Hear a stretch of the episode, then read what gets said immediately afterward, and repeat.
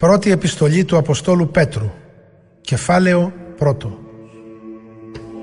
Ο Πέτρος, Απόστολος του Ιησού Χριστού, προς τους χριστιανούς που ζουν διασκορπισμένοι προσωρινά στον Πόντο, στη Γαλατία, στην Καπαδοκία, στην Ασία και στη Βυθινία.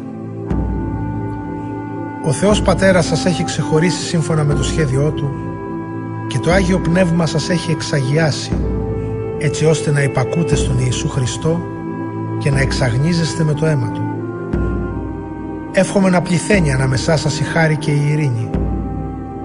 Ευλογημένος να είναι ο Θεός, ο Πατέρας του Κυρίου μας Ιησού Χριστού, που από μεγάλη ευσπλαχνία μας ξαναγέννησε σε μια καινούργια ζωή με την Ανάσταση του Ιησού Χριστού. Έτσι τώρα μπορείτε να ελπίζετε πραγματικά σε μια κληρονομιά φυλαγμένη για σας τους ουρανούς, που δεν φθήρεται, δεν έχει τίποτα το βέβυλο και δεν μαραίνεται ποτέ. Με την πίστη θα σας περιφρουρεί η δύναμη του Θεού, ώσότου έρθει η σωτηρία, που είναι κιόλας έτοιμη να φανερωθεί κατά τους έσχατους χρόνους. Με τη σκέψη αυτή να αισθάνεστε αγαλίαση, έστω κι αν χρειαστεί προς το παρόν να στενοχωρηθείτε για λίγο από ποικίλες δοκιμασίες. Έτσι, η δοκιμασμένη πίστη σας, που είναι πολυτιμότερη και από το χρυσάφι, το οποίο είναι φθαρτό κι όμως δοκιμάζεται κι αυτό με τη φωτιά, θα βρεθεί ότι αξίζει έπαινο, τιμή και δόξα όταν φανερωθεί ο Ιησούς Χριστός. Το Χριστό τον αγαπάτε, αν και δεν τον έχετε γνωρίσει κατόψη. Τώρα δεν τον βλέπετε, πιστεύετε όμως σε Αυτόν και αυτό σας γεμίζει ανίποτη χαρά και αγαλίαση και προγεύεστε την τελική δόξα, δηλαδή τη σωτηρία σας, που είναι και ο τελικός στόχος της πίστης σας.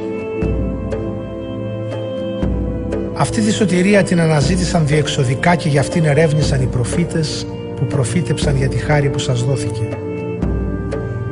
Προσπάθησαν να εξακριβώσουν ποια και τι λογής θα ήταν η χρονική στιγμή για την οποία τους μιλούσε το Πνεύμα του Χριστού που ήταν μέσα τους, όταν τους προέλεγε τα παθήματα του Χριστού και τη δόξα που θα ακολουθούσε. Ο Θεός τους αποκάλυψε ότι όσα έλεγαν δεν αφορούσαν τη δική τους γενιά, αλλά τη δική σας. Όλα αυτά τα ακούσατε τώρα από εκείνους που σας έφεραν το χαρμόσυνο μήνυμα με τη δύναμη του Αγίου Πνεύματος που στάλθηκε από τον ουρανό. Αυτό το μήνυμα ακόμα και οι άγγελοι θα ήθελαν να το κατανοήσουν. Ετοιμαστείτε λοιπόν πνευματικά και μείνετε άγρυπνοι. Αφήστε την ελπίδα να σας καθοδηγεί πλήρως στη σωτηρία που σας προσμένει όταν φανερωθεί ο Ιησούς Χριστός. Αφού έχετε πάρει την απόφαση να επακούετε στο Θεό, μην αφήνετε τώρα να ρυθμίζουν τη ζωή σας οι επιθυμίες που είχατε πριν τον γνωρίσετε. Αντίθετα, όλη σας η συμπεριφορά να είναι άγια, όπως άγιος είναι και ο Θεός που σας κάλεσε. Γι' αυτό λέει η Γραφή, να γίνετε άγιοι γιατί εγώ είμαι άγιος. Αφού στις προσευχές σας ονομάζετε Πατέρα το Θεό που κρίνει τον καθένα σύμφωνα με τα έργα του χωρίς να κάνει διακρίσεις σε πρόσωπα, έχετε υποχρέωση να περνάτε την πρόσκαιρη ζωή σας πάνω στη γη με σεβασμό στο Θεό. Ξέρετε καλά τι πληρώθηκε ως αντάλλαγμα για να απελευθερωθείτε από το μάταιο τρόπο ζωής που κληρονομήσατε από τους προπάτορές σας. Δεν δόθηκε ως αντάλλαγμα κάτι που φθήρεται όπως το ασίμι ή το χρυσάφι, αλλά το ανεκτήμητο αίμα του Χριστού, ο οποίος θυσιάστηκε σαν άμωμος και άσπυλος αμνός. Η θυσία αυτή είχε προκαθοριστεί πριν από τη δημιουργία του κόσμου, φανερώθηκε όμως για χάρη σας τα τελευταία χρόνια. Εξαιτίας του Χριστού πιστεύετε στο Θεό, ο οποίος τον ανέστησε από τους νεκρούς και του έδωσε δόξα και τιμή. Έτσι η πίστη και η ελπίδα σας αναφέρονται στο Θεό. Τώρα που υπακούοντας τον αληθινό Θεό έχετε καθαρίσει τις καρδιές σας με το Άγιο Πνεύμα, αγαπήστε ειλικρινά ο ένας τον άλλον. Η αγάπη σας να είναι ολόψυχη και να βγαίνει από καθαρή καρδιά. Μην ξεχνάτε ότι έχετε ξαναγεννηθεί από έναν Πατέρα που δεν είναι θνητός, αλλά αθάνατος, δια του λόγου του που είναι ζωντανός και αιώνιος. Όπως λέει η Γραφή, όλοι οι άνθρωποι είναι σαν το χορτάρι και η δόξα τους σαν τον ανθό του χορταριού. Μόλις ξεραίνεται το χορτάρι, μαζί του και ο ανθός του πέφτει. Αιώνιος είναι μόνο ο λόγος του Κυρίου.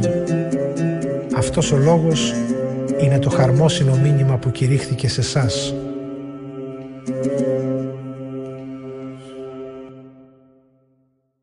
Κεφάλαιο δεύτερο.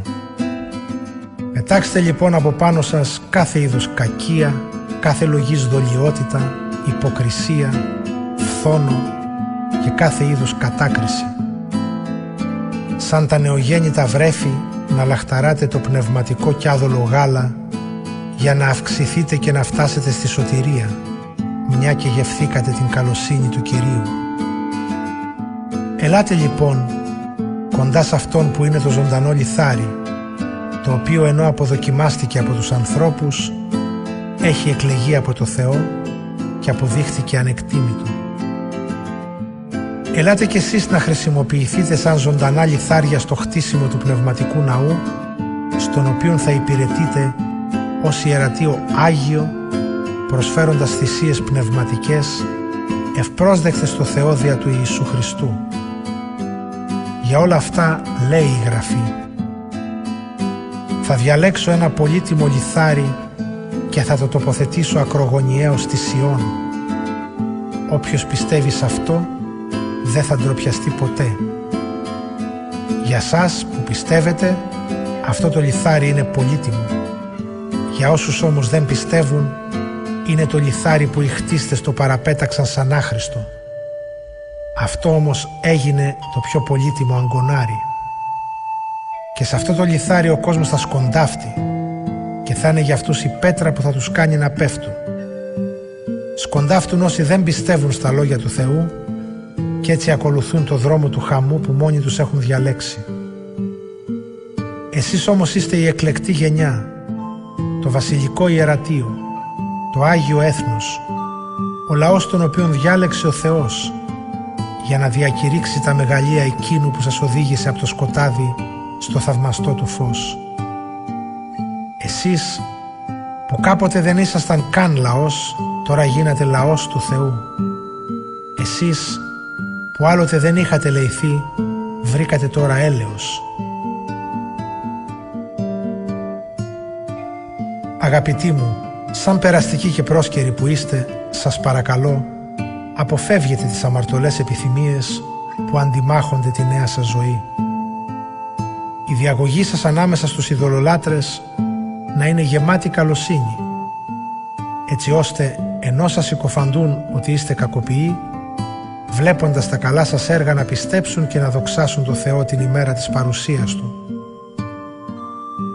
Να υπακούετε λοιπόν σε κάθε ανθρώπινη εξουσία για χάρη του Κυρίου, είτε είναι ο αυτοκράτορας, επειδή είναι ο ανώτατος άρχοντας, είτε οι τοπικοί διοικητές, επειδή είναι σταλμένοι από αυτόν για να τιμωρούν τους κακοποιούς και να επενούν αυτούς που κάνουν το καλό.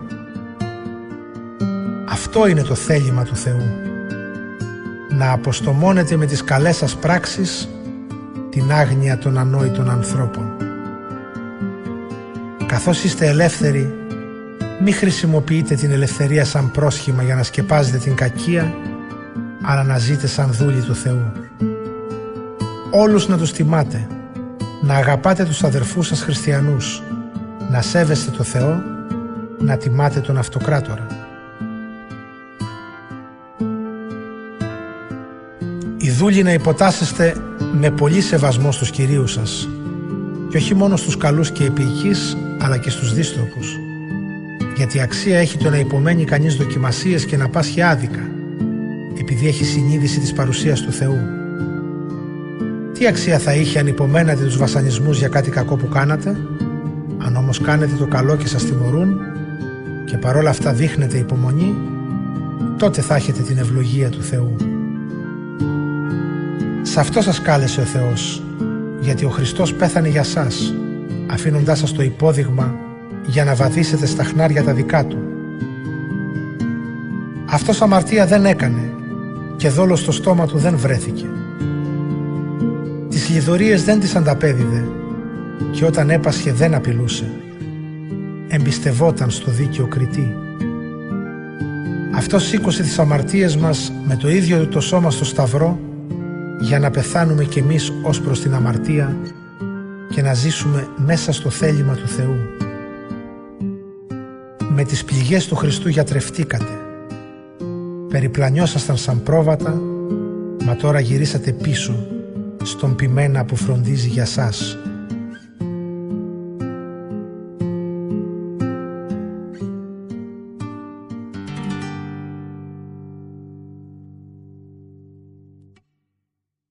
Κεφάλαιο 3. Οι γυναίκες επίσης να υποτάσσεστε στους άντρες σας. Έτσι, κι αν μερικοί από αυτούς δεν πιστεύουν στο Λόγο του Θεού, με τη συμπεριφορά σας θα τους κάνετε να πιστέψουν χωρίς καμιά διδαχή. Θα βλέπουν απλώς την άμεμπτη διαγωγή σας και το σεβασμό σας.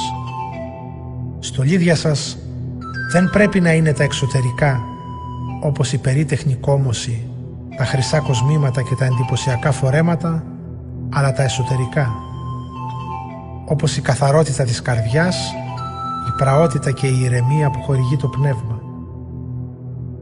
Αυτά δεν φθήρονται και έχουν μεγάλη αξία ενώπιον του Θεού.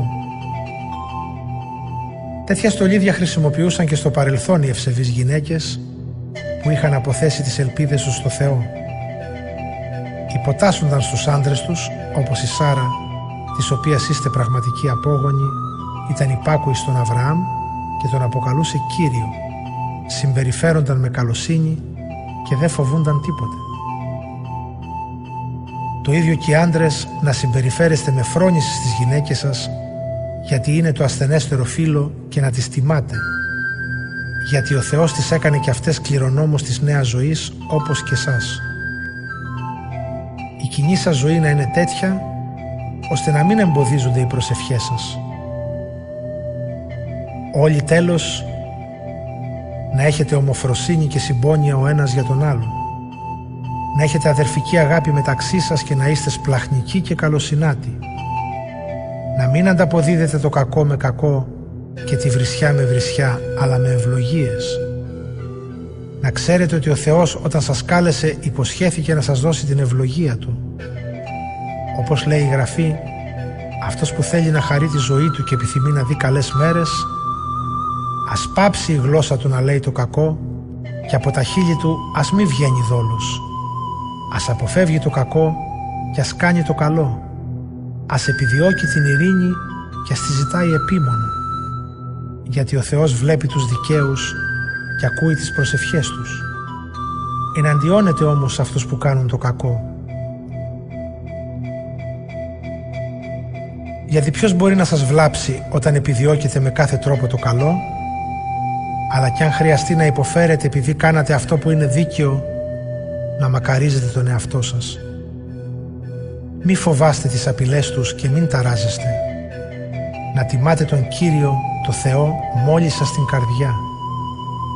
Να είστε πάντοτε έτοιμοι να δώσετε τη σωστή απάντηση σε όλους όσοι ζητούν να τους δικαιολογήσετε τη χριστιανική σας ελπίδα.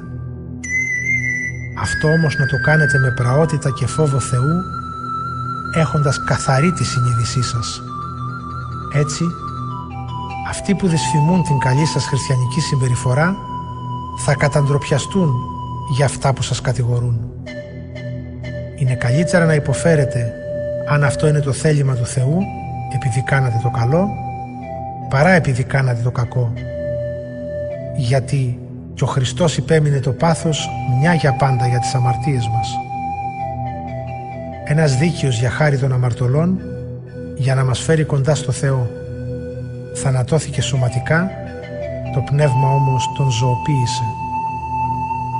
Έτσι πήγε και κήρυξε στις φυλακισμένες τον άδει ψυχές.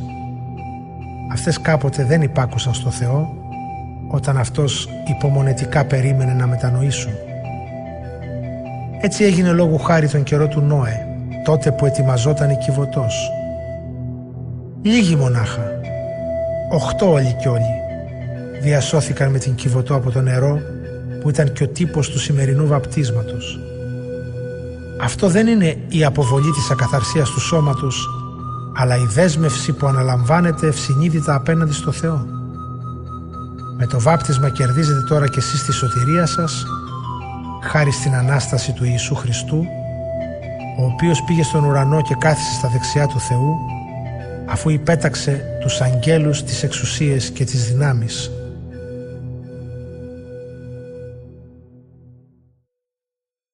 Κεφάλαιο 4. Αφού λοιπόν ο Χριστός πέθανε για μας ως άνθρωπος, πρέπει κι εσείς να οπλιστείτε με το ίδιο φρόνημα, γιατί όποιος πέθανε ως προς τον παλαιό άνθρωπο, έπαψε να ζει μέσα στην αμαρτία. Από τώρα λοιπόν και στο εξής, πρέπει να ζείτε την υπόλοιπη ζωή σας, όχι σύμφωνα με τις ανθρώπινες επιθυμίες, αλλά σύμφωνα με το θέλημα του Θεού. Έχετε εξοδέψει αρκετό χρόνο στο παρελθόν ζώντας όπως ήθελαν οι εθνικοί, μέσα δηλαδή σε κάθε λογής εσχρότητες, αμαρτωλές επιθυμίες, μεθύσια, κρεπάλες, οργιαστικά γλέντια και ασεβείς ειδωλολατρικές τελετές. Και τώρα που δεν τους ακολουθείτε σε αυτό το κατρακύλισμα της ασωτείας, παραξενεύονται και σας κακολογούν. Θα δώσουν όμως λόγος σε εκείνον που όπου να είναι θα κρίνει ζωντανούς και νεκρούς. Γι' αυτόν τον λόγο άλλωστε ο Χριστός κήρυξε το χαρμόσυνο μήνυμά του και στους νεκρούς, ώστε παρότι ως άνθρωποι έχουν καταδικαστεί να είναι θνητοί, να βρουν στην τελική κρίση του Θεού τη ζωή που χορηγεί το Πνεύμα. Όπου να είναι, όλα τελειώνουν. Γι' αυτό πρέπει να είστε εγκρατείς και νηφάλιοι, για να μπορείτε να προσεύχεστε. Πάνω απ' όλα να αγαπάτε ο ένας τον άλλον με όλη σας την ψυχή, γιατί η αγάπη καλύπτει πολλές αμαρτίες. Να είστε φιλόξενοι μεταξύ σας, χωρίς να βαριγκωμάτε. Ο Θεός σας εμπιστεύτηκε τη χάρη Του με ποικίλους τρόπους. Ο καθένας σας λοιπόν σαν καλός διαχειριστής της Θείας Χάριτος, ας χρησιμοποιεί το χαρισμά του για να υπηρετεί τους άλλους. Όποιος κηρύττει, να διακηρύττει το Λόγο του Θεού και μόνο. Όποιος προσφέρει υπηρεσία, να το κάνει με τη δύναμη που του δίνει ο Θεός, για να δοξάζεται σ' όλα ο Θεός δια του Ιησού Χριστού. Σ' Αυτόν ανήκει παντοτινά η δόξα και η δύναμη. Αμήν.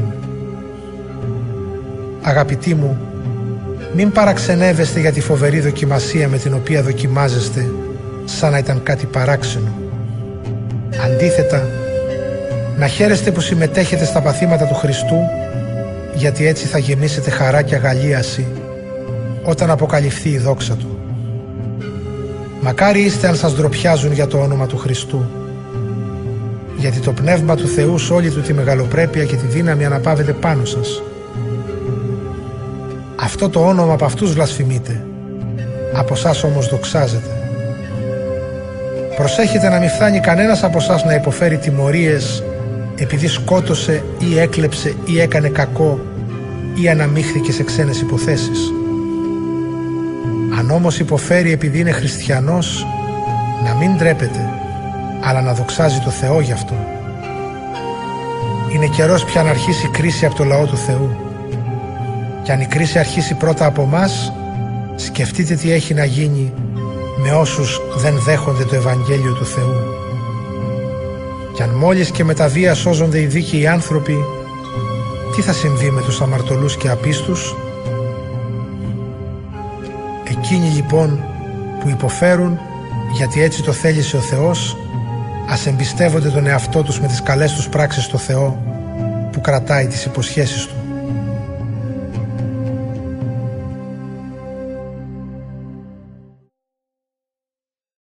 Κεφάλαιο 5. Στους πρεσβυτέρους σας έχω να δώσω μερικές συμβουλές ως πρεσβύτερος κι εγώ, μάρτυρας των παθημάτων του Χριστού και μέτοχος στη δόξα Του, που θα αποκαλυφθεί μελλοντικά. Να επιμένετε το πίμνιο που σας εμπιστεύτηκε ο Θεός, όπως Αυτός θέλει, δηλαδή με τη θέλησή σας και όχι κάνοντας αγκαρία. Με προθυμία και όχι για τα χρήματα. Μην καταδυναστεύετε αυτούς που επιμένετε, αλλά να είστε υπόδειγμα στο πίμνιό σας. Και όταν έρθει ο Χριστός, ο αρχηγός όλων των ποιμένων, θα πάρετε το αμάραντο στεφάνι της δόξας. Το ίδιο κι εσείς, οι νεότεροι, να υποτάσσεστε στους πρεσβυτέρους και όλοι μαζί, με υποταγή ο ένας τον άλλον, εγκολποθείτε την ταπεινοφροσύνη, γιατί ο Θεός εναντιώνεται στους υπερήφανους, στους ταπεινούς όμως δίνει τη χάρη Του. Ταπεινώστε λοιπόν τους εαυτούς σας κάτω από τη δύναμη του Θεού, για να σας εξυψώσει την ώρα της κρίσεως. Αφήστε όλες σας τις φροντίδες σε Αυτόν, γιατί Αυτός φροντίζει για σας. Να είστε νηφάλιοι και άγρυπνοι. Ο αντίπαλός σας, ο διάβολος, περιφέρεται σαν λιοντάρι που βρυχάται, ζητώντας κάποιον να καταβροχθήσει. Αντισταθείτε του λοιπόν, μένοντας ακλόνητοι στην πίστη σας. Να ξέρετε πως τις ίδιες δοκιμασίες υπομένουν και οι αδερφοί σας χριστιανοί σε όλο τον κόσμο. Ο Θεός όμως, ο οποίος σας μοιράζει τα κάθε λογής χαρίσματα και σας καλεί να πάρετε μέρος στην παντοδυνή δόξα του δια του Ιησού Χριστού μετά την παροδική σας δοκιμασία, θα σας αποκαταστήσει και θα σας δυναμώσει πνευματικά, θα σας στηρίξει και θα σας στερεώσει πάνω σε σωστή βάση. Σε Αυτόν ανήκει η δόξα και η δύναμη παντοτινά. Αμήν. Σας έγραψα τούτη τη σύντομη επιστολή με τη βοήθεια του Σιλουανού, που τον θεωρώ πιστό αδερφό, για να σας διαβεβαιώσω πως αυτά που σας έγραψα είναι η αληθινή χάρη του Θεού, στην οποία έχετε μείνει σταθεροί. Σας στέλνει χαιρετίσματα η Εκκλησία από τη Βαβυλώνα, που τη διάλεξε όπως και εσάς ο Θεός. Σας στέλνει χαιρετίσματα ο Μάρκος, ο πνευματικός μου γιος. Χαιρετίστε ο ένας τον άλλον με το αδερφικό φίλημα της αγάπης. Εύχομαι όσοι ανήκετε στον Ιησού Χριστό να ειρηνεύετε. Αμήν.